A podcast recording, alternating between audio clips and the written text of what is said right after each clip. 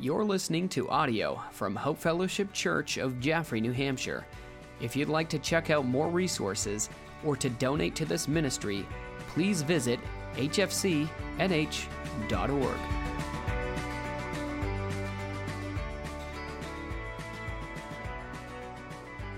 So today, uh, Pentecost Sunday, let, us just look. Uh, I'm going to jump right into Acts chapter 2, and you'll, you'll get a little sense of what we have going here. And then I'm going to be uh, kind of jumping around in different passages regarding the Holy Spirit, maybe a little different of a message than I typically do. Uh, but Acts chapter 2, uh, verse 1. This is what we would know today in the church as Pentecost, even though it was celebrated a lot before, uh, many years before this ever took place. In Acts chapter 2, the coming of the Holy Spirit says, When the day of Pentecost arrived, this is verse 1 of Acts chapter 2.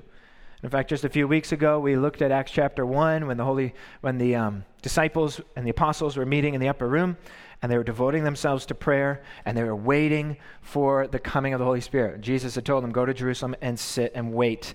And we talked about how waiting, that little 10 day period, can be pretty hard. And often we're in those places of life where we're told to wait and we're not sure what's coming around the corner. And likewise, they didn't either. But on the day of Pentecost, people would have been coming and traveling to Jerusalem. And so when the day of Pentecost arrived, it says in Acts, Acts chapter 2, they were all together in one place. Um, almost every commentator I read says this is most likely the temple. They're all together there in the temple, and suddenly there came from heaven a sound like a mighty rushing wind. And it filled the entire house where they were sitting. And divided tongues as of fire appeared and rested upon each one of them. And they were all filled with the Holy Spirit and began to speak in other tongues or languages that the Spirit gave them utterance. Amazing. Like that alone, right there, is just like, what is even going on here, right? Verse 5. Now there were dwelling in Jerusalem Jews, devout men from every nation under heaven. And at this sound, the multitude came together and they were be- bewildered because each one was hearing them speak in his own language. And they were amazed and astonished. I mean, you can get the, are you're getting some of the emotion here. This is just incredible, out of the box, amazing experience. Saying, Are not all these who are speaking Galileans? Meaning, how do they know all these other languages? Verse 8. And how is it that we hear each of us in our, his own native tongue or native language?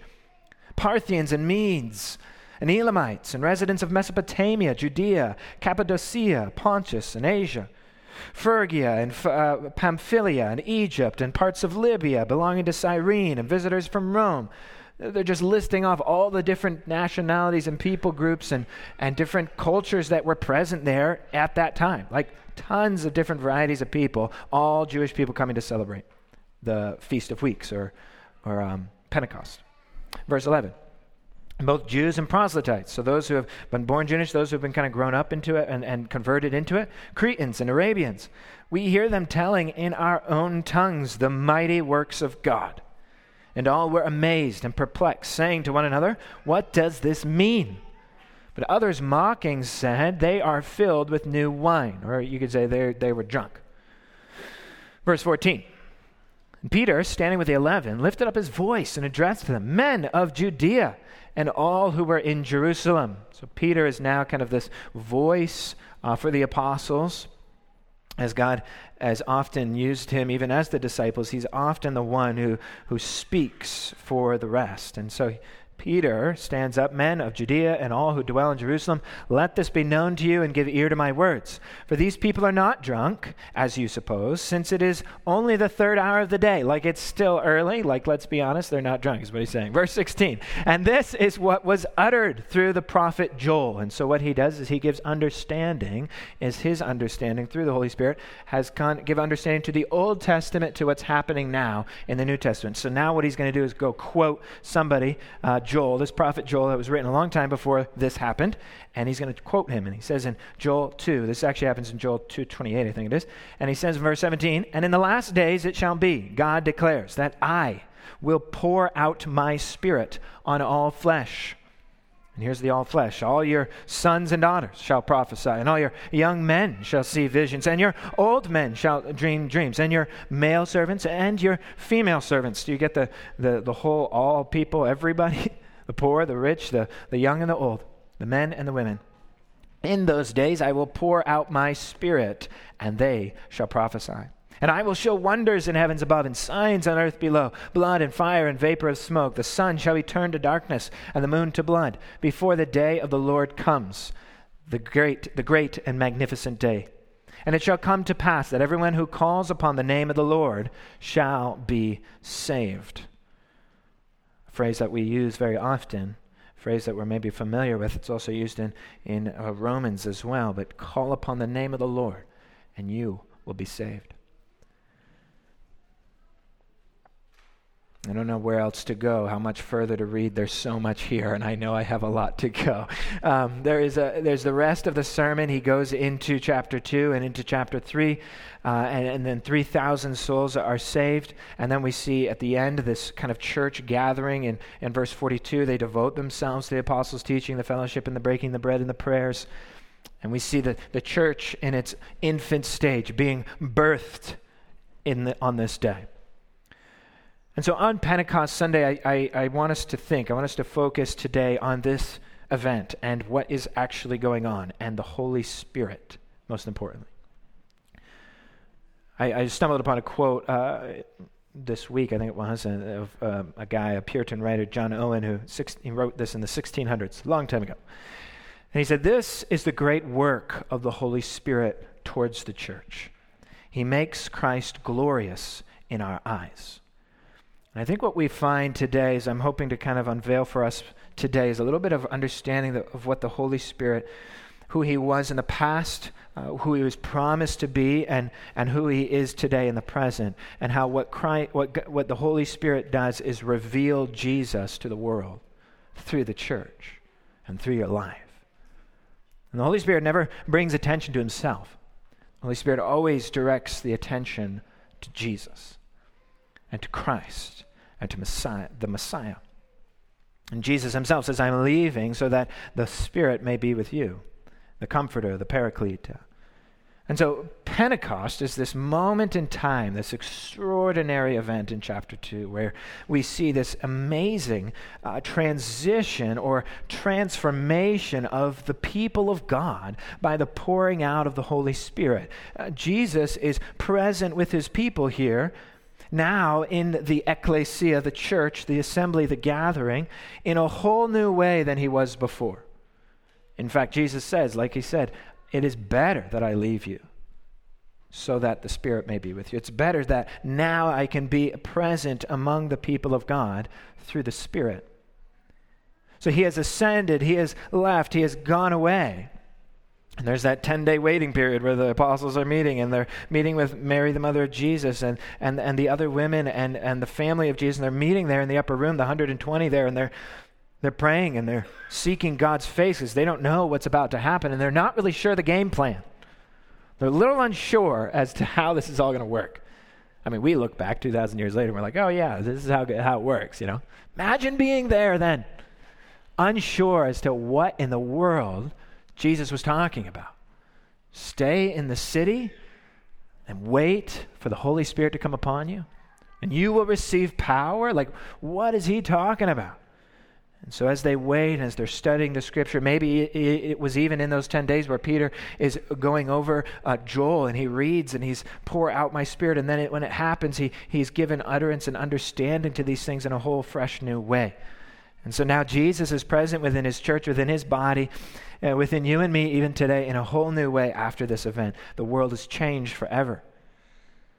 And so I think about this. I, th- I think about how much this has changed and, and how much, uh, how, really, how much we need the Holy Spirit, you know?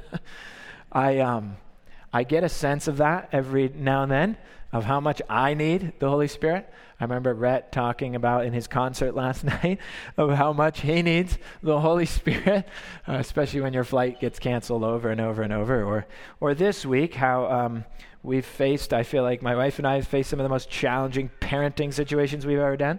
I know some of you are like old hat to so many of you, but those of us who are like in the middle of it, trying to figure this out, you know, it's like, wow, I can, oh boy, I, I need the Spirit of God today, huh? You know what I'm saying? You ever you ever felt that? And maybe you're coming in today. You walk through those doors and you're like, dude, I need the Spirit of God today. I mean, it's like uh, I don't know. Sometimes we'll say those phrases, we'll we'll we'll think about it, but there are these moments where where I recognize it is easy. I mean, easy to not walk in the in the Spirit, but to sow seeds to the flesh and to walk into the flesh and to uh, fulfill and gratify my most natural instincts apart from Jesus. I mean, it it is crazy easy, right? And and so it's it's amazing when we when we just for a moment allow our heart to, to be torn away from, from our true identity and from what truly has filled us and what we are truly being sanctified for, and, and to remember kind of who we were and to go back into that. It, it is, and so there are times when I'm like, I don't know what it is, whether God or the Spirit is just like, hey, Jordan, you're preaching on the Holy Spirit on Sunday, and here you go, and here's a tough week for you, you know. Uh, wasn't it, uh, I don't want to call him out again. It was Lars, right? Lars Savila a few weeks ago got up here at prayer and share and was like, he knew I was getting up here for prayer and share, and so he threw some stuff at you this week, right? It's like, you know when you have to get up here week after week, it's like, dude, I don't know if I could do this, right? And so sometimes it's hard. And so in my own heart, I'm just like, it's so needed and so important. And, and, and yet, I don't know if I fully grasp it and understand it all the time. Maybe you're there with me sometimes. You're just like, I get it, but I don't, and yet I, I'm in it, and then I'm not, and I'm just so. So what I'm trying to do today is is just be very open with you guys today. That we're be looking at passages and, and and pursuing and trying to understand the work of the Holy Spirit. But sometimes I feel like as soon as I feel like I understand it, and I, I'm I'm, I'm grasping at the wind, right? You know, it's kind of you're trying to grasp it and control it and contain it. Like I've got you in my little box, Holy Spirit. Now I understand you, and then I realize, wait a second, where'd it go? It's not in the box, you know. And so I I think sometimes um, I can tend to be that. And so I'm just I'm trying to understand what it is from God's word in totality and, and how it interacts with me in my own life and my own day to day. I don't want to rip you away into this theological kind of thing up here and to not let you recognize that there's still the practical outworking of the Spirit day by day. So I guess I'm trying to marry, both of those things today in some ways. But and I want us to look at real briefly to start is just this past Pentecost, meaning this past Spirit of God of what it was in the past to the Jewish people and the Hebrew people. Like some of you maybe are new to church. Maybe you're watching online. You're like, i have not really been involved in church very much. I didn't grow up in the church. So even hearing this word Pentecost is new to me.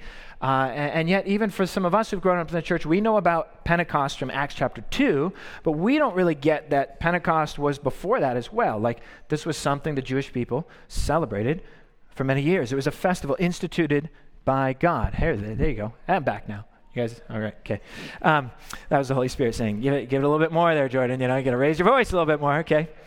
Um, Pentecost is this thing that was in the past as well, okay? So in Leviticus, you're like, I read Leviticus all the time. It's my favorite book. Okay, well, Leviticus 23, uh, verse 16, reminds us of this festival, this feast, the Feast of Weeks that God has instituted. Leviticus 23, 16. You shall count 50 days Penta, you shall count 50 days to the day after the seventh Sabbath, when you shall present a grain offering of new grain to the Lord. So basically, this is like seven weeks after Passover.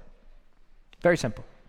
You're like, maybe not. Um, well, you have the Passover that took place right before Jesus passed away. The Passover lamb was sacrificed on the cross. And so after that event took, took place, Jesus uh, ascended and appeared uh, to many disciples and then ascended into heaven. And, and then 10 days later, after that whole period, you have 49 days. And then on that 50th day, on the day of Pentecost, when Jewish people were all gathering from all regions, they were gathering there in the temple in Jerusalem. That is the moment God, in time, chose to allow his spirit to fall. And you think God was just like, well, what day would I pick? I'll just, you know, grab a day out of a hat and then I'll allow the, the Spirit of God to come. No, he chose this day very specifically. It communicates very many different things. Um, today, you might hear uh, Jewish people speak about uh, the, the Feast of Weeks, or uh, I think it's Shavuot or Shavuot. Uh, and it's this, this weeks, is really what the word Shavuot means in, in Hebrew, is weeks. And so it's the Feast of Weeks, uh, the Feast of First Fruits. It's often this harvest celebration uh, where on this day, uh, the details of the feast in Deuteronomy and Leviticus detail this significance of, of waving kind of a sheaf of grain. It would be celebrating the first wheat harvest in that culture. And so they would wave the grain or the, the bread in the air, if you would. And so that would celebrate this first fruits of their harvest would be given to God in a time of feasting and worship. It also celebrated for the Jewish people today uh, a time when God gave his law to the nation of Israel on Mount Sinai. And so today, uh, the Jewish people would celebrate Shavuot as this celebration of both, yes, the, the harvest and God's provi- provision and God's blessing on the land, but also that He has instituted them as a nation and as a people. They were a scattered people, they were enslaved. And then through the Exodus, they have been redeemed and brought. And now they arrive at Mount Sinai, like, okay, God, what now? You got us out of Egypt. What are, you, what are we going to do? How are we going to live according to, your, to you? And, and what, do you, what do you want? And then what does he do? He, he gives them the law and he establishes a covenant with the people of Israel. And now they are his people, right? And he is their God. And so on Mount Sinai, there's this significance there with the Pentecost that we see this liberation and now a new revelation of the laws in the way in which we interact with God in holiness and righteousness. This is what he expects. And then there is this really, in a sense, in the New Testament, we see this especially, this celebration that occurs of worshiping God and the falling and the pouring out of the Spirit of God. So it's a it's a, a festival, a feast. There's so many things that are kind of going on here, but I want to kind of get us in that mindset that we think about Pentecost as the coming of the Holy Spirit. The, the Pentecost ushers in this new expansion, this, this um, door that's been swung open to, to its width that's never been experienced before. And the Holy Spirit is poured out in an expanded way to the people of God, and not just to the Jewish people, but to the whole world, to the ends of the earth. It's expanded. Right? Because I want us to remember that this is not the first time the Holy Spirit gets involved in the story. So sometimes we think about ourselves, yet, yes, we are living in a unique time in history where we, as the people of God, are walking in the power of the Spirit that, that has never been experienced before. But yet, the Spirit of God has been very active from the very beginning. And I think sometimes it's helpful for us to get into this mindset. Like, if you want, you can turn to Genesis 1. Um, Genesis 1. I told you I'm going to be teaching the entire Bible in this summer. So, you know, yeah, Genesis 1. We go back to the beginning. Genesis 1, in the beginning, God created the heavens and the earth. Verse 1. What does it say in verse 2? And the earth was without form and void, and darkness was over the face of the deep. And what? I think sometimes we forget about this and the Spirit of God was hovering over the face of the waters. That's a very important phrase. That's the, legit the, the very beginning of the Bible. All right. So, what is the Spirit of God hovering over the waters? Well, this word. Maybe you're familiar with this. Uh, this concept. I've taught on this before in the Old Testament. The Spirit. That word in Hebrew is ruach. Ruach. It means wind. It means breath. It means spirit.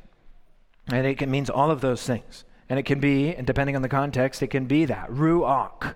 In the New Testament, we see the word ruach in Hebrew, translated spirit as meaning in the New Testament in Greek, is pneuma. So um, pneuma, this P N E, you know, right? That the, the silent P, right? You know, uh, this this pneuma, right? And, and so it's one of those words that uh, uh, ruach and pneuma are connected in the Old Testament, New Testament, where we get this understanding of this wind, this breath, this hovering, um, and, and the Holy Spirit here at the very beginning is instituting, is involved, in depthly involved in the creation of the world. The Spirit of God hovering over the face of the waters, the presence and then in Colossians, we see that Jesus was pre existent, existed For by him all things were created, and in him all things exist, or by him all things exist. And so even Jesus, the Christ, the second person, was present there in creation. God the Father was present, speaking into existence, and the Spirit was there, hovering over the face of the waters as it existed there before the beginning. And so we, we understand this to be the Trinity, the Trinity of God. And as God unfolds himself throughout the Bible, we see him expanding this vision of the Spirit as time goes on. And, and yet, often in the Old Testament, what we see is God hand picking and hand selecting people and leaders and judges and kings and priests to be filled with the Spirit and to bring either prophecy or his word or to bring revelation and understanding or leadership or guidance to the people of God. And so you often saw maybe not just a whole swath of people like you see and experience an expansion there in Acts 2, but you see individual people selected. That this person was filled with the Holy Spirit. In fact, Moses was full of the Holy Spirit, it says. And then he himself gives understanding of what he wishes and hopes to see one day. He longs to see something amazing happen, which Moses would have loved to see, Acts chapter 2. Because in Numbers 11:29, way back, Genesis, Exodus, Leviticus, Numbers, Deuteronomy. So in Numbers 11:29, Moses said to them, "Are you jealous for my sake?" Meaning, are you jealous that I have the Spirit? He says, "Would that all Lord's people were prophets, that the Lord would put his spirit on all of them."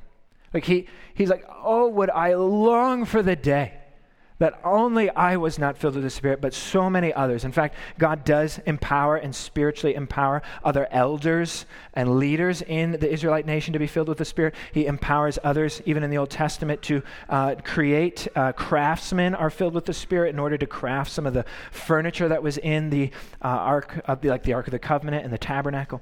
And, and so we see God doing this, like judges like Samson and, and a variety of others like David, and, and even Saul was full of the Spirit. And then there's a movement when he disobeys and leaves God's will that the Spirit leaves him and fills David as the anointed one who's going to lead the nation. And so what I'm saying is let us get into the perspective that what happens in Acts chapter 2 is not normal, it's extraordinary.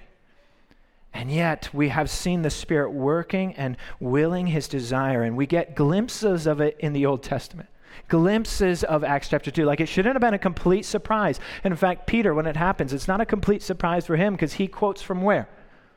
In Acts chapter 2, we read it. What little book? It's a minor prophet. Probably don't read it very often. And in fact, if I asked you to turn to it in a paper Bible, so many of you would get that anxiety feeling of like, I don't know where that little tiny book is, right? You ever been there? Minor prophets, you just get lost. You're just hoping, Lord, please help me find this thing, right?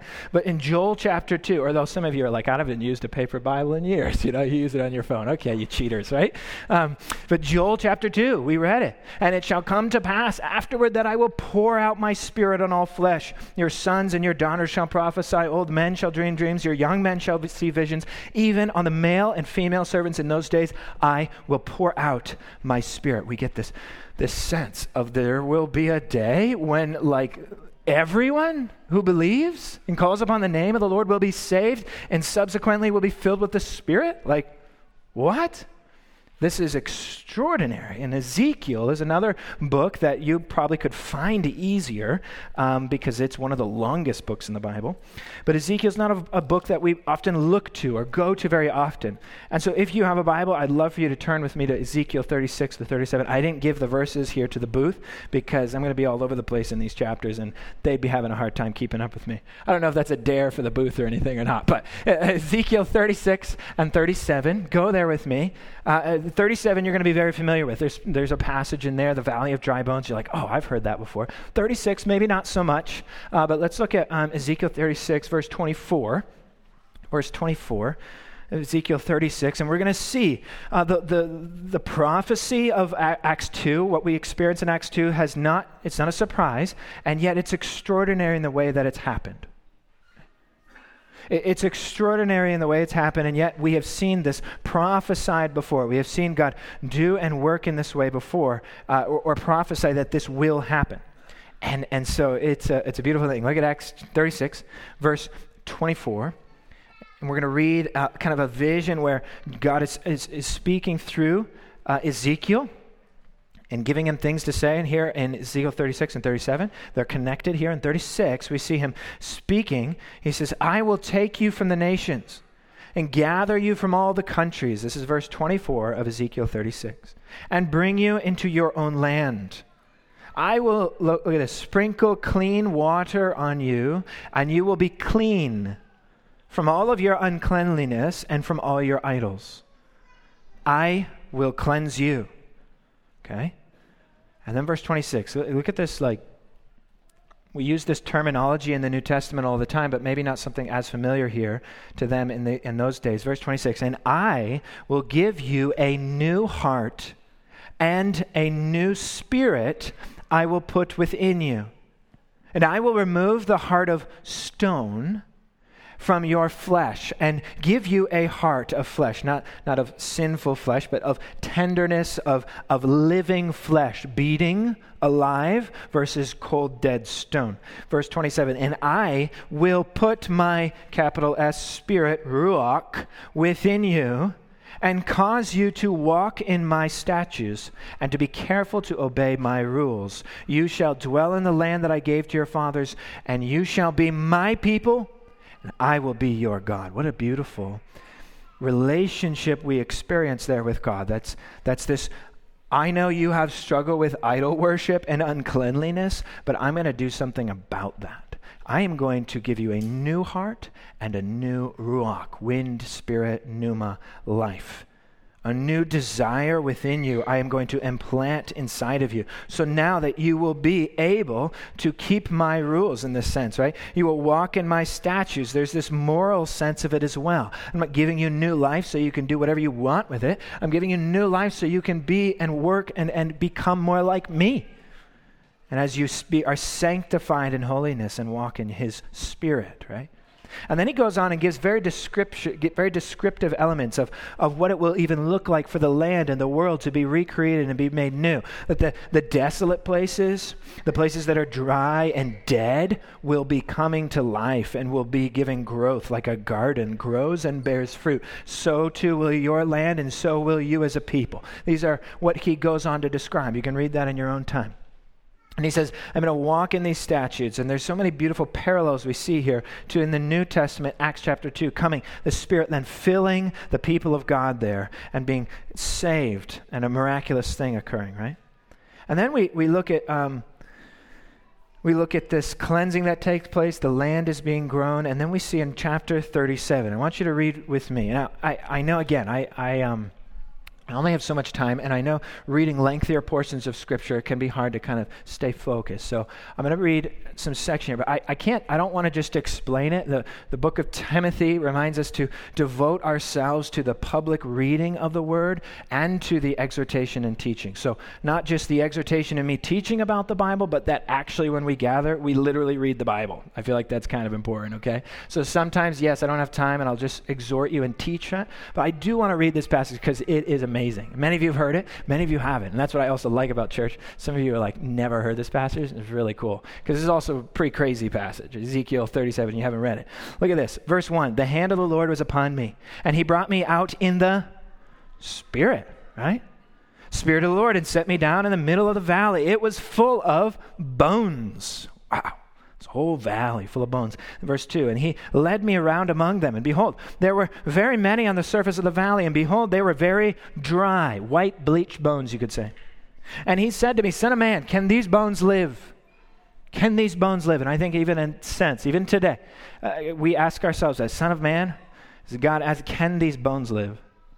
And in your heart, I think there's a moment in all of us that we have to get into that point is are we recognizing is can the Spirit of God live within us and make what's dead inside of us come to life? Can He really bring beauty from ashes? Like, God, are you really capable of this?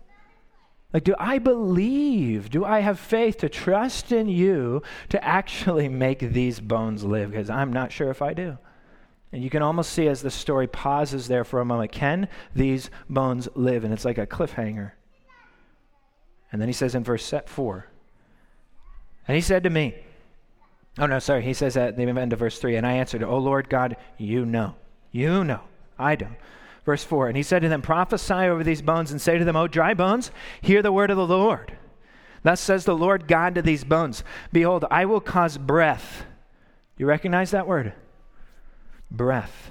Ruach. It's the same word. Ruach, wind, spirit. I will cause breath to enter you, and you shall live. And I will lay sinews, okay, flesh, musculars upon muscle, well, musculars, muscle upon you, and will cause flesh to come upon you, and cover you with skin. So now they're looking like bodies, and put breath, there it is again, ruach, in you, and you shall live, and you shall know that I am the Lord. So I prophesied, and I was commanded, and as I prophesied, there was a sound. Does that also sound familiar? What happened in Acts chapter 2? There was a sound of a mighty rushing wind in Acts chapter 2, was there not? Here we have this sound of, behold, a rattling, kind of this whirling of rattling, and, and bones came together, bone to its bone. And, and I looked, and behold, there were sinews on them. There was flesh that has come upon them. The skin had covered them. This is nuts. and then there was what? No breath in them, though. As just bodies, crevices, vessels no breath, no ruach in them. But then he said to me, Prophesy to the breath, to the ruach. Prophesy, Son of Man, and say to the breath, Thus says the Lord God. Come from the four winds, O breath, and breathe on these slain. Are you, are you getting the concept yet? And that they may live. So I prophesied as he commanded me, and the breath came into them. And they lived and stood on their feet, an exceedingly great army. Wow. Active for serving God, right? And then verse 11, and he said to me, Son of man, these bones are the whole house of Israel. Behold, they say, Our bones are dried up, our hope is lost. Indeed, we are cut off. Therefore prophesy to them and say, Thus says the Lord, Behold, I will open your graves, and I will raise you from your graves, O my people I will bring you into the land of Israel, and you shall know that I am the Lord when I open your graves and raise you up from your graves, O my people. Verse 14, and I will put my spirit within you. Wow. And you shall live. And I will place you into your own land, and then you shall know I am the Lord. I have spoken. I might get around to it. Maybe if I do it. No, I will do it, declares the Lord. Can these bones live? The Ruach filling these dry bones, filling them from the core and bringing life to what was dead. The Spirit of God that hovered in the waters that hovered in the beginning. We see also a, a parallel there in Genesis 1 2. We see in Genesis 2 7 that the Lord God formed man from the dust of the ground. And did what? Breathed into his nostril the ruach of life. And man became a living soul, this pneuma body spirit, right? And then this also is experienced by the apostles in a unique way. In John 20, we see the same kind of uh, phrasing and words. In John 20, when, when Jesus gathers the apostles in the upper room after he's ascended, he says to them, he's commissioning them to go out and to be his, his apostles, sent out ones. And you know what he does? In John 20, you can look it up, he says that he, he breathes on them. It's kind of a weird it's kind of a, a strange thing. Like, what did Jesus' breath taste like or smell like, right? What, what is he? What, no, it's the sense of why would they explain it that way? Why would John use the explanation of Jesus breathing on his disciples? It says he breathed on them and said, Receive the Holy Spirit. And, and I looked at, and one commentator said that exact phrasing is almost the exact sentence structure as Genesis 2 7, where God says he breathed into the nostrils the breath of life. We see Jesus breathing a new life into people who had been dead in their trespasses and sin and now are alive to walk in the Spirit of God. John 3 7, we see also that this picture is a beautiful rendition, a beautiful understanding of, of how we see and, and, and witness the Spirit even work today in the past, the promise of the Holy Spirit that was to come. In John 3 as well, we see, we see as this has progressed from Joel to Ezekiel to the Old Testament, now to Jesus as he's embodying. And it actually says that Jesus was full of the Spirit when he left in the baptism there and then went into the wilderness full of the Spirit, led by the Spirit. It's something that's very clear in the New Testament. But in John, Nicodemus comes to him, and Nicodemus is like, How is it that I'm born again? I don't understand all these things. What is it that I should do to be born again? And he says, Born of water and of the Spirit. John 3 7, he says, Do not marvel that I said to you, You must be born again. This is Jesus speaking to Nicodemus. Do not marvel that you must be born again, for he says, The wind blows where it wishes. The wind, the breath, it blows where it wishes. And you hear its sound but you do not know where it comes from or where it goes. So it is with everyone who is born of the Spirit. The effects of the wind are seen. I can see the winds rustling the trees. I, the wind is not seen by faith, not by sight. The, the effects of the new birth are seen and felt, but the birth of the Holy Spirit, this, this is not always seen in the same manner as we experience other things the effects of it in long term and producing fruit are often seen. And so we see this in the sound and the wind and the rattling, the earthquake in verse 7 of Acts 2. The coming down there, where it actually says that uh, even here, I think it is even in verse 7 of Ezekiel 37, it talks about how, it, how the wind came and there was a sound, and it was from the four corners. This is verse 9 the four corners of the four winds, it says. This wind came from every corner of the globe and brought all people, the spirit of unity of the world, really, you would. And he puts his spirit within us, and we shall live. And Pentecost is this amazing story of the Spirit of God falling, but it's not here as it's falling just upon the Jewish people. Where does the Bible say in Acts 1 8, you shall receive power when it comes upon you, and you shall be my witnesses in Jerusalem, in Judea and Samaria, and to the ends of the earth? And we see that in the Old Testament, and it, we see it being worked out in the book of Acts. It's an incredible book. As it transitions us from thinking of Jesus in the flesh and the old covenant, as that transition has happened, and then Acts transitions us to walk now in the realm of the Holy Spirit. Like, what does that mean? What does that look like? What is that like today? The Acts of the Apostles could also just be called the actions of the Holy Spirit. As Luke writes this book about Jesus and then writes this book about Acts, which is really about the Holy Spirit and how the Holy Spirit builds his church. And it's an unpredictable thing. It's a transforming, powerful thing. It's something that I fully don't even understand or grasp. But we see in Acts chapter 2 this amazing Pentecost falling upon Jerusalem, primarily Jewish people there. The Spirit of God has filled the Jewish people, the first fruits, the people of God the Jewish Pentecost, the spirit that comes upon these believers, they submit to baptism and then they go out from there all over to the places. But then also, we trace through the book of Acts, and Acts, and I don't have time to go into all these passages. We'd love to do this some other time. But in Acts chapter 8, uh, we see this Samaritan Pentecost, if you would. This Jewish Pentecost, and then the Samaritans. How did the Jews and the Samaritans get along together? Did they get along? Did they work, you know, buddy buddy? No. And yet, so would it have been difficult in the early church if the Holy Spirit had only fallen upon the Jewish people in Jerusalem but had not come to the Samaritans? But rather, God is very aware of these things. He is very aware that this is a spirit that is not here just for this group, but for the world. And the Spirit falls in Acts 8. You can look at the stories there with Philip, and the Samaritans believe, and there's a variety of things that's similar and yet different the speaking in tongues and the baptism, and all these things that happen in Acts 2 and Acts 8. And yet, the Ethiopian eunuch, right after that in Acts 8, as he then goes to Ethiopia and Africa with the gospel, as he's miraculously changed in the Spirit of God and baptized as well.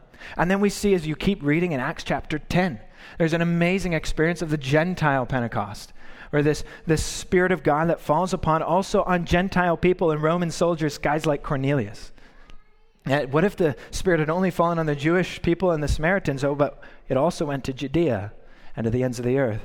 And God has this amazing, beautiful experience with Cornelius and other Gentile people that are non Jews there. And the Spirit comes and falls on them. And yet, again, things are similar and yet different from Acts 2 and 8. And yet, what's clear is the Spirit of God filling the people of God in a miraculous and amazing way. And then you get an experience, if you keep reading, you'll, you'll follow Paul and you'll read in Acts chapter 19 this kind of disciples of John baptism, or, or, or you could say um, Pentecost as well, where, where those who were living in an understanding about Jesus of who he was in the old covenant what he would come to be. They believed and they repented, but they didn't even know Jesus had died and risen from the dead. And they didn't even know that the Holy Spirit had come. Why? Because there was no social media. You didn't just post this and all of a sudden everybody knew about it, right?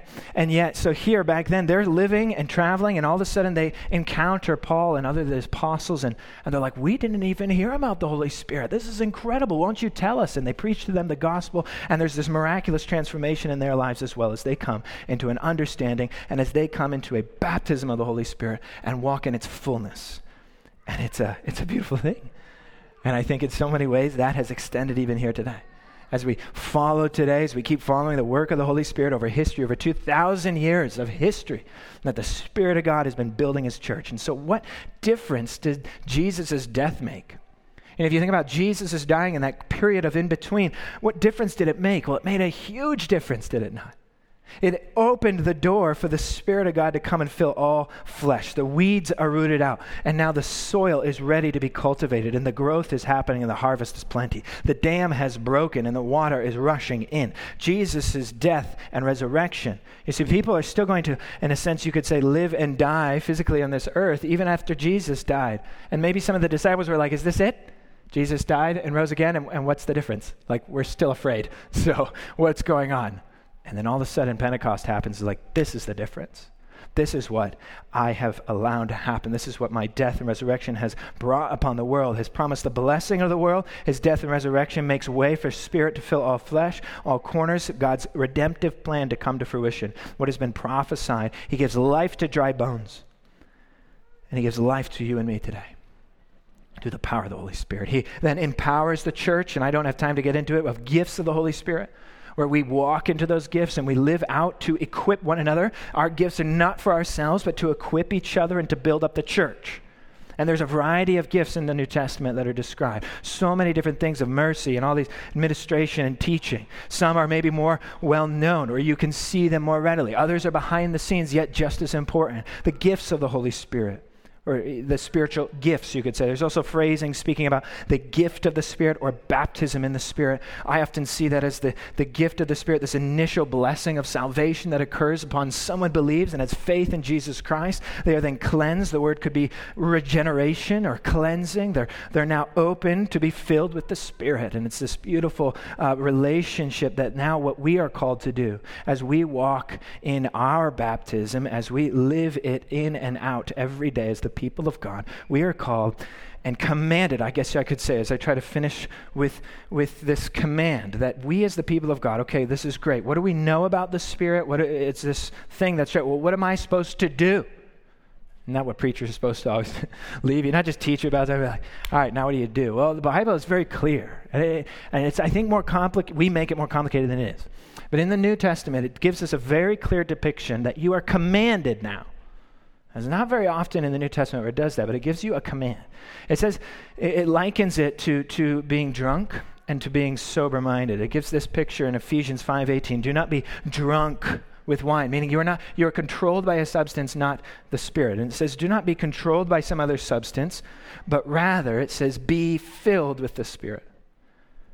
Every life is like this container. We are, we are jars of clay, the Bible says. We are vessels to be filled and there is a personal relationship that I have with the Holy Spirit. For the Holy Spirit is not this force, this ethereal other thing that is just out there floating above us, but it is a person. It is recognized in the Bible as the third person of the Trinity. And I have a personal relationship with that Spirit because the Bible says that I can grieve the Holy Spirit and I can quench the Holy Spirit but I am also capable and able of being filled with the Holy Spirit because I'm walking in step with the Holy Spirit. Does that make sense? I'm walking in step. Genesis 5 speaks about the fruit of the Holy Spirit, which is the clear evidence of the Spirit working in your life. No, the clear evidence of the Holy Spirit working in your life is not always an explosion and an extraordinary thing that you might experience, although it might. But often, and most often, the norm of the evidence of the Holy Spirit working in your life is Galatians 5:22 is the fruit of the Spirit love, joy, peace, goodness, kindness, gentleness, mercy,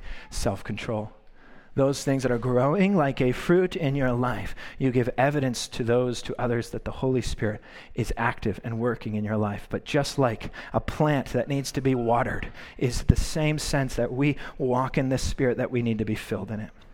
Just like a container can be emptied, we must be filled with this Spirit. And I know those illustrations don't work perfectly or gassing up a car. The, the, the, illustrations just end up not being perfectly unison here. But the, the concept of, of working out our own salvation with fear and trembling. The Bible says to work it out on your own, right? Oh, wait, but it also says, for it is God who works in you to will and to do his good pleasure.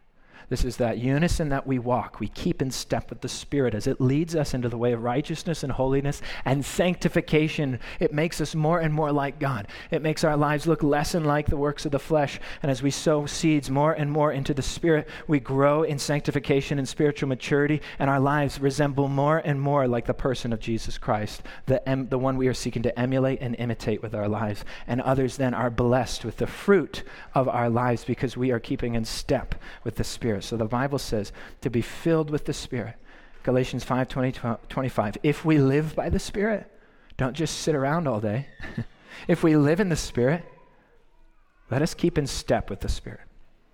And that is our calling today as the church of God, that we would walk in relationship and understanding that relationship with the Holy Spirit and no, it's not something you understand today or tomorrow, but it's something that is this lifelong journey of walking and keeping in step with the Spirit and being filled with the Spirit of God. And I pray that that would be something our church aims for and seeks for as we seek to understand the amazing person and the power of the Holy Spirit that came on Pentecost and we walk in today. Let's close in prayer. Father, we come before you today humbled and maybe even. Um, maybe even encouraged, I hope, but Lord, also just itching to, to learn more about the Spirit and walk in a deeper relationship with you. God, we, we recognize that you're with us, and yet sometimes we fully don't understand what that means and looks like. So, God, give us wisdom, give us understanding. As we walk in your way, Lord, we thank you that your grace is for us who, who need it so desperately that you are gracious with us. You are patient with us.